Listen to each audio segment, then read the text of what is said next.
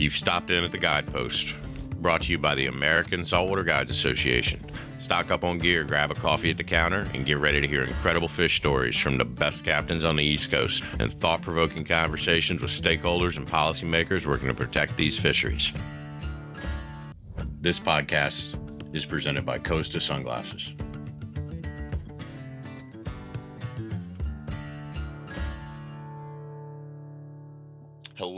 Everyone, and welcome to season two of the Guide Post. We got Tony here, uh, your uh, your host for today. We have a pretty cool topic, um, something we we don't talk about all the time, but something that we're going to be talking about an awful lot more. Um, do not forget if you have any questions or comments to send your comments in to comments at saltwaterguidesassociation.org if we read them on the air, uh, you will win yourself a free pair of Costa Del Mar sunglasses, thanks to the awesome sponsor of our show. Today, we have our policy person extraordinaire, Will Poston, joining us. How are you doing today, Will? Doing good, Tony. How are you doing? Have you have you packed your bags to head up north yet? You're getting close, right? Time is yeah. I, time I've is got, ticking. I've got like uh geez, probably six or seven fly boxes full of uh, epoxy flies. I hope to give some give a bunch out, but I'm hoping this uh, storm that's hitting Puerto Rico doesn't mess things up too much. But I'm excited, man. No, let's let's just all let's all do a little rain dance and push that sucker about 300 miles offshore. Yeah, and uh, and you'll have it. you'll have a good month up there at uh in Martha's Vineyard. So, Will, our guest today, I'm kind of excited about it are our friends Chad and Jared from Georgia, and they are doing something that is not not often done and and I I applaud them for their efforts. They've got a little problem with redfish that they are seeing uh, as as guides in that region. They took it upon themselves to address it, and it's coming down to the wire. And they need they need our help um, to kind of push this one over the line. So, Chad and Jared, welcome to the show, and please tell us what the heck is going on in Georgia with our with our almost favorite fish, the redfish. Well, thanks for having us, Tony. Will, we appreciate it, um, and thanks for giving us the opportunity turning this around so quick for us to do a PSA um, today. Chad, you want to kick it off? Uh, yeah. Um, we've uh, I was on here what about two months ago, I think. Um, yeah, we came on about two months ago and kind of talked about just redfish in Georgia and how um, kind of noticed just about a year and a half ago now um, started a little Instagram page called Georgia Saltwater Angler Association and kind of transpired over a year into where we are now, and we've got DNR um, suggesting a proposed change to our regulations for the first time in over 20 years, um, which is huge. Um, they're suggesting a three fish per angler limit um, that's down from five fish. And then having a nine fish boat limit in, which we've never had a boat limit, and then a, a no keep for guides as well. Um, so so it's a very um, very big change. It's we're we're very gracious for the DNR, to the DNR for proposing this, and um, we've got two uh, town hall meetings this week, uh, Wednesday and Thursday, in Savannah and Brunswick, Georgia, along the coast, to kind of hear for open comment, um, public comment, um, and everything we've been told is, you know, to try to get as many people there um, kind of show up in presence as possible. So that's the the big call. Chad, is now. it a is it a hybrid meeting or is it an all in person meeting? So could people attend this from Zoom or? I'm pretty sure you can attend it from Zoom, and you can actually um, submit your comment um, prior to um, the meeting um, for them, and then public comment is open until when, Jared? Until October sixth. So um, it is a combination. I believe not both meetings will have virtual, only one of them. Um, but what we're really hearing um, is we need to show up in numbers and um, we need to show them that it's not just a few people concerned about our redfish fishery. Um, and you know, we have an opportunity, and I think we've been taking great advantage of it. We've had tremendous support so far in this quick turnaround. We have four weeks basically of open comment period um, that started in, uh, I think, August 24th or 25th. And that goes until October um, 6th. And there's a link on our website. There's also a link on our Instagram account, Georgia Saltwater. Um, so if you go follow us on Instagram at Georgia Saltwater, um, we're also on Facebook as well. That has the most up to date information. We're putting our PSAs out there and posts um, with quick links to the survey for open comment period. There's links to previous podcasts that Chad has been on, um, representing Georgia Saltwater Anglers Association, uh, the previous podcast with you all, uh, and a few others. So uh, there's a lot of great information on on our social channels just to catch everyone up on what's going on here in Georgia. So Jared, Jared, just to to give like a 30 second like redux for the listeners, what's happening here is y'all saw a decline in redfish in the state of Georgia. Georgia has this teeny tiny coastline, but y'all have an enormous amount of marsh. Like what was what was the mm-hmm. percentage? I I forgot from the we last have, podcast.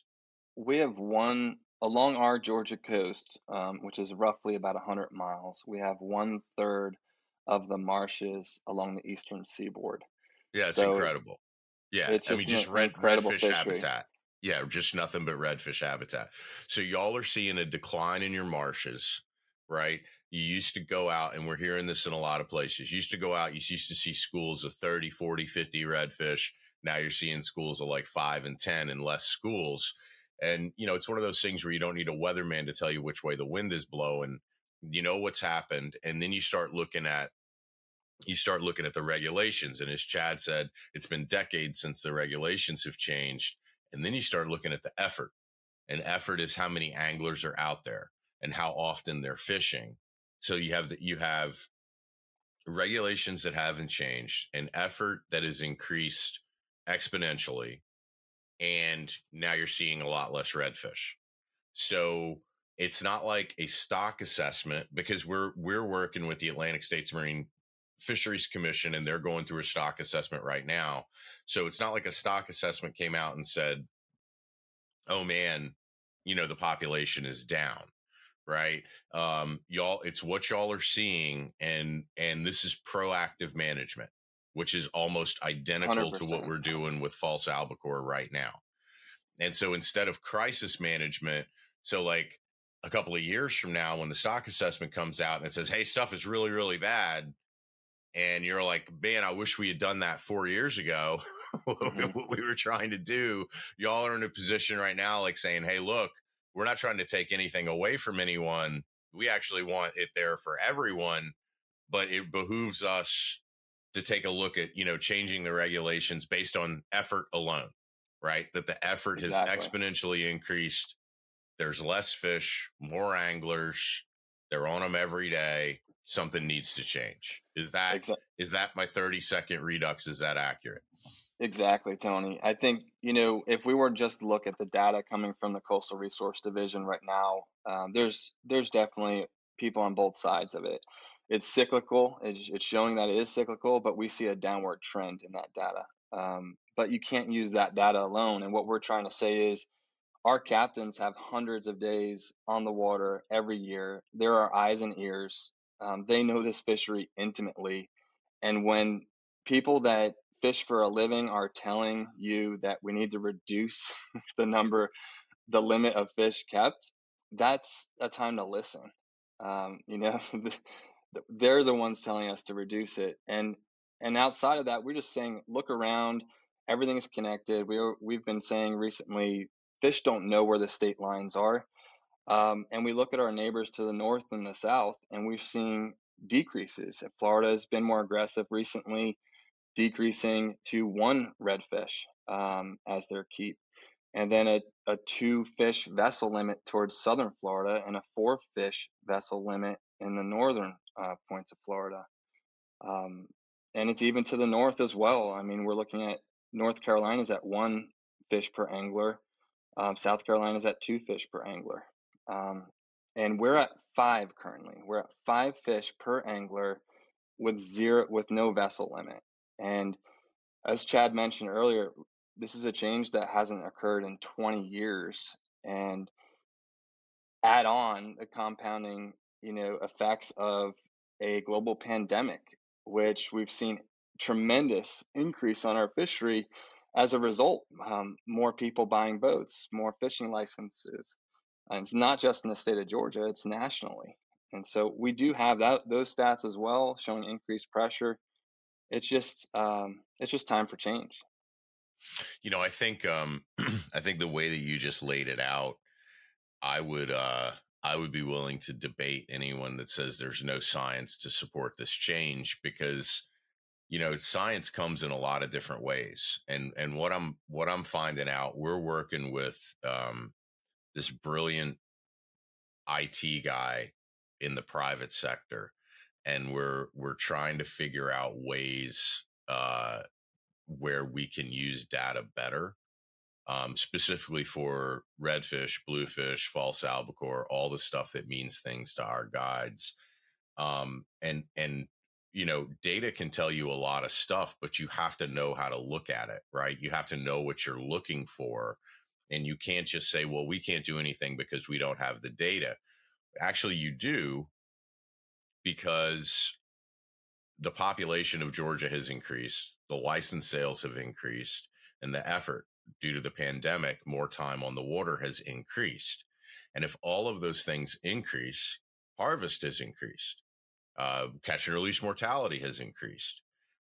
You're taking more fish than you were 10 years ago just by a function of all of these things that I just mentioned. And that data is actually science. So even if the population stayed exactly the same, uh, the the breeding population and the spawns were just as successful, you would still have less fish. So you know the state really has to decide what experience it wants to deliver for the angling community. And I guess what y'all are saying is the people who book you and want to go fishing with you want to see those schools of 100 redfish out on the water and they want to see a lot of them right? And it's not necessarily, I'm sure they keep some fish, but it's not necessarily about getting your limit. Um, it's more about the overall experience of the day and being out there and learning something about the fishery. And that, so, that's kind of that's kind of what stuck out to me too. Like you guys have been, you know, banging this drum for like less than a year, and Georgia has already kind of come out and given you guys a pretty big opportunity here. Like they're they recommended some you know pretty proactive changes, um, which now you're y'all are supporting. Um, so to me, you know that seems like a you know huge kudos to both you know the Georgia Saltwater Anglers Association for getting all that support and showing Georgia um, that something needs to happen, but then also Georgia for coming back out at, at you with a, a good um, a good regulation change because you know tony how many states do we deal with that would have just brushed this over like you know any any oh. other tuesday? Oh my god. They would the stock assessment would have come out and said that they were 25% below the threshold and then everyone would have said science is stupid. And there's they're like rats infesting everything and they're eating all the crabs that's what we hear about stripers every day, right? Oh, are you kidding me? There, I can't even put a hook in the water. The only thing I can catch is a small striper. They eat everything. We have to control the population. And you're like, what? It's like, important to know, though, as well, Tony, that um, you know we've been doing this for a year officially, but this we're Chad always says uh, every time we speak that we're standing on the shoulders of so many um, that have voiced their concern for decades. Um, so, you know, at least over 10 years. Yeah, to say that this hasn't been brushed over for a very long time. Um, you know, and the big thing right now, um, I was told recently by a uh, state legislature that you know that there's a lot of mis we're we're putting a lot of misinformation out there and fear mongering and um and stuff like that and and that if you know that they would rather have a a reasonable and fair discussion about you know the facts and that's that's what we if you listen to everything we've said from the beginning that's like all we've actually tried to do is have reasonable conversations um, with the actual facts and get these questions answered. And you know, they you know literally was told by uh, this this person that the chief of fisheries, Dr. Belcher, said that there has been no decline in redfish in Georgia. But yet, if you look at the graphs, if you look at their assessment from last year, which we had a of uh, or two years ago was a 40% return. Last year was 100% return. And you know you talk to guys right now they're saying you know there's more 13 inch redfish um, out there than they've, they've ever seen. Well we just had a really good return of small fish last year. So there should be more just under slot just over slot fish. Our concern isn't those fish. Our concern are the flats fish your over slot fish your 25 to 27 plus inch fish that aren't making it out of that slot. They have there is no science on those fish, and I know this because they've recently in the last few years tried to work on a program to tag these over slot fish. Um, and our concern is that these fish they live you know close to 100 years old and they breed for a very long time how many of these fish are not being replaced by these over slot fish that are then making their way offshore um, so it's it's not that we're fear mongering; it's that we're we're seeing a lack of action. You know, Chad. Here's a talking point, right? So Will and I dug into so uh, redfish, red drum, whatever you want to call them, uh, depends on kind of where you are in the coast, which you call them. Uh, the the stock assessment uh, they're managed by the Atlantic States Marine Fisheries Commission because it's primarily an inshore, it's a state fishery. So ASMFC manages them. And the current stock assessment is in the hopper right now. And Will, what was the word? Do you remember the word that was on top of the stock assessment that made me have a mini stroke? So uh, before Will says this word, I want to th- I want everyone to think about, you know, close your eyes and think about redfish in your mind. And I don't care if you're listening to this in Martha's Vineyard or New Jersey or wherever, or apparently Norway, because we're incredibly pop, we're wildly popular there. Hello, my friends in Norway. Think like close your eyes and think of the magazine, you know, with with some guy holding a giant bull red, right? And then you would just automatically assume that these things are managed well because they have to be. I mean, look, I did I did not look at MRIP. I did not know how many trips were taken coast wide for them. But I, I would have to think that it would go stripe bass, bluefish, redfish, right? For the for the number of trips taken, how important they are to the economy of the coast. Will, do you remember the word that made me have a mini stroke and blackout and see spots?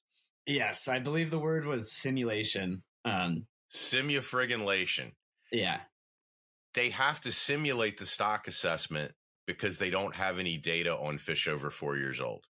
And those are the flats fish that you were talking about, Chad. Zero. They have a long line survey that they do in North Carolina. Um, and that's about it. And and they, they have no idea. They know there's a northern stock and a southern stock, and that line's somewhere around the South Carolina, North Carolina line, but they have no concept of how many fish over four years old are out there. And that's a little concerning because those are the spawning fish. So how, you know, that's why they have to measure the population on that term escapement rather than spawning stock biomass because they they have no idea what the spawning stock is. So when we started the Alby project, when you know striped bass are winding down, all of these things are going on simultaneously. It's hard for people to keep track of it. It's hard for us to keep track of it. We reached out to the drum board at the Atlantic States Marine Fisheries Commission, and it's exactly what Chad and Jared said. Our guys are on the water every day. Our fingers on the pulse of the fishery. What can we do to help? And we wrote a, a very formal letter, uh, something that I'm sure Willie has on his refrigerator at home. It was very nice to the commission. And we said, can you please review all the data this is what we're capable of doing. Where does it line up? And how can we start accumulating data on these fish? So this isn't going to help you guys for the meetings on this week, but we are we are starting the machine, cranking, wheezing, crunching, knocking the rust off of it, and rolling towards redfish and saying, you know, look, I'm not coming down. I'll bash the Atlantic States Marine Fisheries Commissioner on every corner when they screw up. This is not a screw up. This is an issue that they have known about for 25 years and they've never had a solution to, and they're doing the best that they can. And they've they've committed to working with us. So we have all sorts of stuff in the hopper to where I think the future is pretty bright for finding out information on those redfish. Um, it's not going to help you guys this week, though. I think I think that's why you're all on the podcast. Will, what's up, buddy? Yeah, I just wanted to go back to something Chad was saying. You know, talking about um, the Georgia official who was saying that you know there may not be a problem here because you know everything looks stable. But even if redfish are stable over, say, like their the past thirty years, that shouldn't matter because the the effort has gone up so that same population can't be sustainable on a 500% increase in effort so you know to to that point we were talking about earlier here like the effort alone is the thing that's driving this change or the the, the desire for change rather um, and I, I think you guys are you know doing a good job uh, hitting that home for sure and you know i'm hoping mm. that you know we can make that change and just to add to that, you know, lack of growth of anglers over the last 20 years, you know, we we put a, a creel limit in effect only 30 years ago on our fishery. Um, but the big thing here is whether or not we're seeing a change in these fish for the for the the worse. Um, one thing that we haven't really acknowledged, and I have a little bit, is none of the information that they've shown in the last few years shows that the fishery is like going bonkers in a great direction. So the big thing here is like we don't hire officials and elect people. We don't elect presidents to just like maintain. You know, we we elect people and we put people in place in our government for our education systems or whatever to continue to grow and better and do better and be more successful. So, you know, a big thought here too is just the lack of actions concerning just because well okay well yeah they're not declining but what are we doing to make it better right now. Um, and that's where we haven't really gotten any answers either. So you know it's that's why i got you know brought up that thing about the fear mongering is we're there's no fear mongering we're just asking you know what's going on and why hasn't there been any change? And um and we haven't had enough information given to us to prove that you know, you'll have, have a few guys that'll respond to us, man, I caught 300 fish yesterday. Okay, well, you know, that if we based everything off of one guy's experience, then it'd be a whole different world out there. But, um, you know, there's a, there's a lot of different factors that are going into what we're saying. And a lot of people have been saying this for a very long time. We've just fortunately found the right outlet and the right time to say it louder. Chad, something um, you know, I think I think that there's so many similarities between striped bass and redfish. Uh, I'm not going to get into all of them, but one of them is the amount of the amount of uh, fish on the water um, drives the economy around both species. in other words, that if you know that if you're going to go out and have an unbelievable day because you had a good year class, there's tons of fish out on the flats, word is out, you know, the phone is not going to stop ringing for y'all to be booked. The fly shops are filled, the tackle shops are filled, and you know I always I always bring this number up. And in 2006, that's when we were at the peak of the striped bass population, and at that point there were over 25 million coastwide trips for striped bass. 25 million, and that's directed trips when the when the boat left the marina, the dock, the harbor. They said we're going out to catch stripers may have caught a bluefish, may have caught an albie, whatever. That trip was directed for stripers, 25 million. The latest update to the stock assessment, uh, we were down to 17 million and change. So, I mean, th- think about that. You know, you, we lost somewhere around seven to eight million trips a year. And, and how does that trickle down into everything? I mean, I can tell you right now, um, down in down at the Bay Bridge Tunnel, you couldn't. Man, we used to. St- I'm not even. I'm not going to say the name. I don't want to be mean to the hotel, but like the hotels down there, back in the day, 20 years ago, like I used to just sleep in the truck.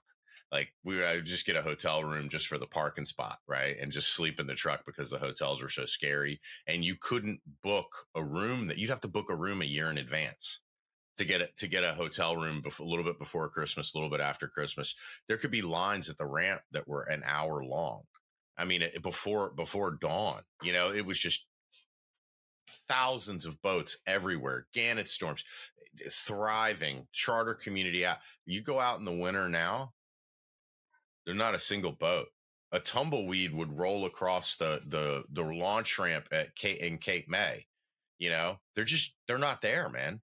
They're not there. So like you have to when you look at this, it's not just like we can still go out and catch a few fish. That doesn't drive the economy. It's all the fringe people who will take up golf and tennis or or I don't know, redo their master bathroom, um, you know, instead of fishing because fishing isn't that great. I'm a prime example of this. Fishing's been horrific in the Chesapeake Bay. Will you drive across the Bay Bridge all the time? We have there is a there is a, a, a a sewer pipe that goes out north of the Bay Bridge on the east side. It goes out, you know, over a mile. It's covered in a huge rock pile. You have you have pylons, you have monster rock piles for the bridge, and it's all going sideways to the current. And you, you drive over the bridge, and there could be a boat on each piling, ten boats on the pipe, you know, other boats scattered in different different structure areas. I have I have not. I live on the shore. I drive over the bridge as infrequently as possible. I have not seen more than three boats all year, all year on the bridge. And it just kind of makes me shake my head because all of that is a benefit to the state. The gas, the maintenance on the boats, the lures, the sandwiches, the hotel rooms, the the the dinners, the the going to this place and you know going to the store and buying beer and sandwiches. I mean, how much does each each person spend? And it's like a dead zone. So I mean, my my message to the people running things in Georgia is pretty simple. Look north. You don't want to be us, right? Our fish don't sexually mature fully, fully recruit sexually mature until they're seven or eight years old. Y'all have them they're making babies after three years right? So you your turnaround time is not like ours. We're screwed.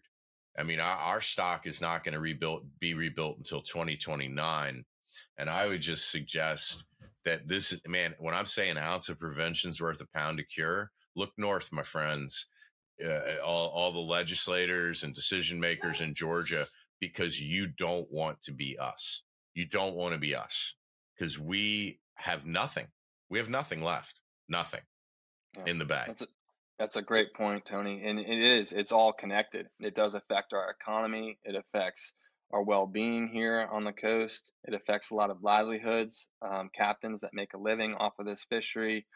Um, it the connections are endless, right? And and that's what we're asking is just to be proactive with this. We don't want to be in a point where we're reactive. We don't want to be at a point where we're saying, shit i mean the, the fishery now just went to drastic demise and, and now we have to close the fishery um, we, we, you can't catch redfish anymore and you can't keep redfish anymore uh, if we're proactive about this we're just ensuring that future generations can continue to enjoy this fishery that we have a thriving population of redfish everyone benefits um, and for those out there there are a few making this a political decision this is not a political decision at all.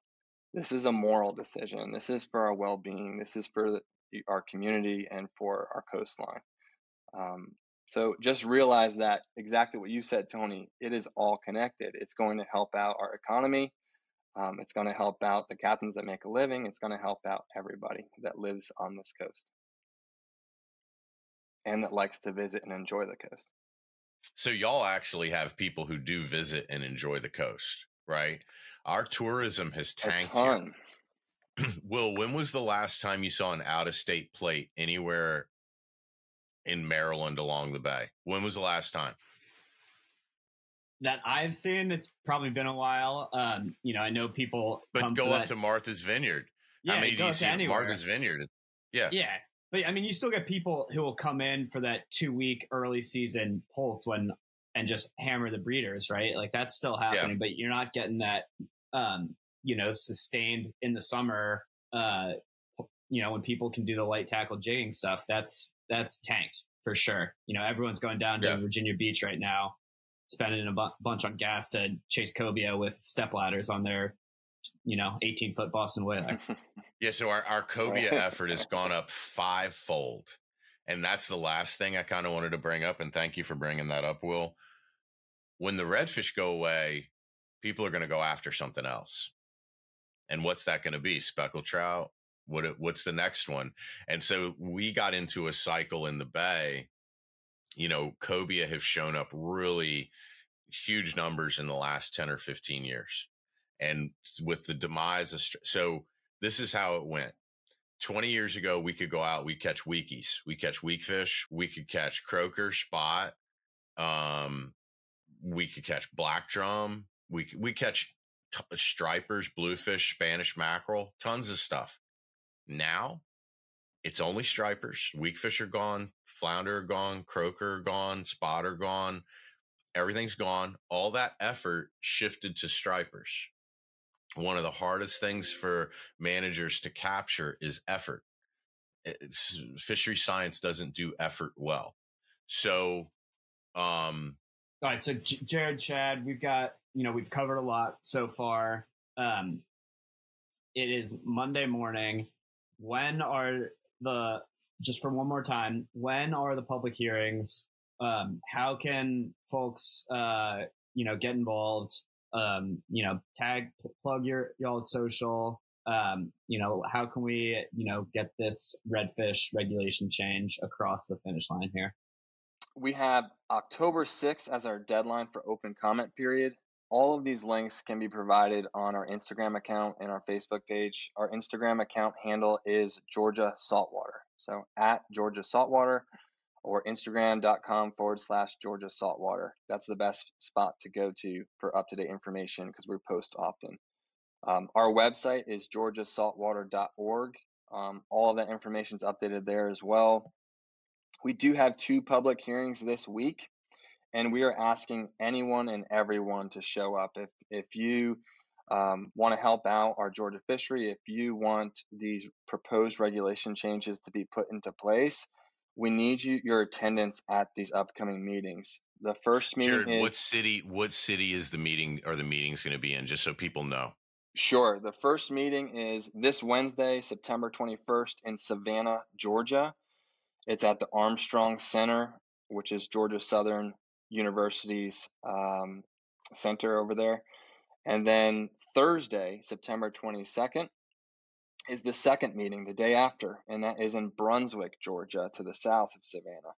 And that's at the College of Coastal Georgia. Um, both are they meetings, are they doing these at two o'clock in the afternoon like they do around us, so nobody can get to them? Or are no, they actually in the evening? Yeah, both meetings are at six p.m. So thankfully, they'll thankfully. do they'll do ours on the uh, on the other end of the state in the hardest place to get to at one o'clock on a Tuesday. I've right. actually rented like school buses to go to to to go to meetings because they'll they'll pull that kind of crap on us. So that's great that they're in the evening. So you know what I what I'm thinking is, man, if somebody's listening to this, grab two or two or three of your friends, go grab a bite to eat, whether whether it's in Absolutely. Brunswick or Savannah, whichever one's closer to you.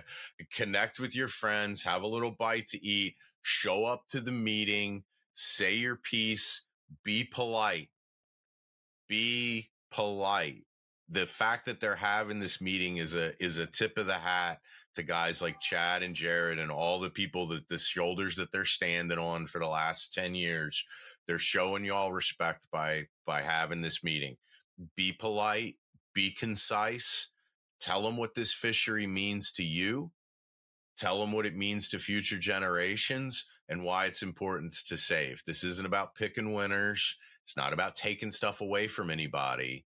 It's about ensuring that that rich culture and history of fishing for redfish on the flats of Georgia continues tomorrow, next week, next year, next decade. Be polite. Okay. These are not dummies working for you in the state of Georgia. They know their business. They're good fisheries biologists. Don't go up and act like you know everything and you're right and they're wrong. That'll turn them off instantly. Be polite, be courteous, be gracious.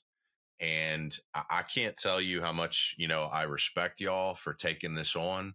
Uh, you know, just a, just a, uh, uh, you know, I, I love it. It's a ragtag band of people who agree on something and they grow and grow and grassroots and and keep fighting and keep chugging and they're they're about the two yard line now y'all. So um, write the letters in show up to the meeting support these guys. This is something that the guides association believes in proactive management I thank y'all very much for being on the podcast. And here's to a victory after Wednesday and Thursday. And also, they said written comments by October by October 6th, written comments. October and, 6th. Um, just so a, a, quick recap too, that our current limits right now are five fish per person and no vessel limit. Um, what they're proposing, the DNR is actually proposing a three fish per person limit and a vessel limit of nine fish, which is a step in the right direction. Um, we want everyone to take that public comment survey, and it's it's pretty confusing when you take it but we we're requesting that you support all actions, um, regardless of whether you think there should be a more strict limit, a lower limit in any of these areas. Please just click support. They're going to measure that heavily. Uh, we want you to support the change. If you have a difference in regulation, just comment below your, your option to support, and then you can write that in secondarily. Um, they've told us that they will take that into account. So um, just wanted to mention that to help us out. Well, listen, y'all get after it. Um, we will be following this close, putting it on our social media, asking for support from all of our people. This is something 100% that we believe in. Thank you, Chad. Thank you, Jared. And thank you, Will. And we are signing off on the Guide Post. Thank you, guys. We appreciate it.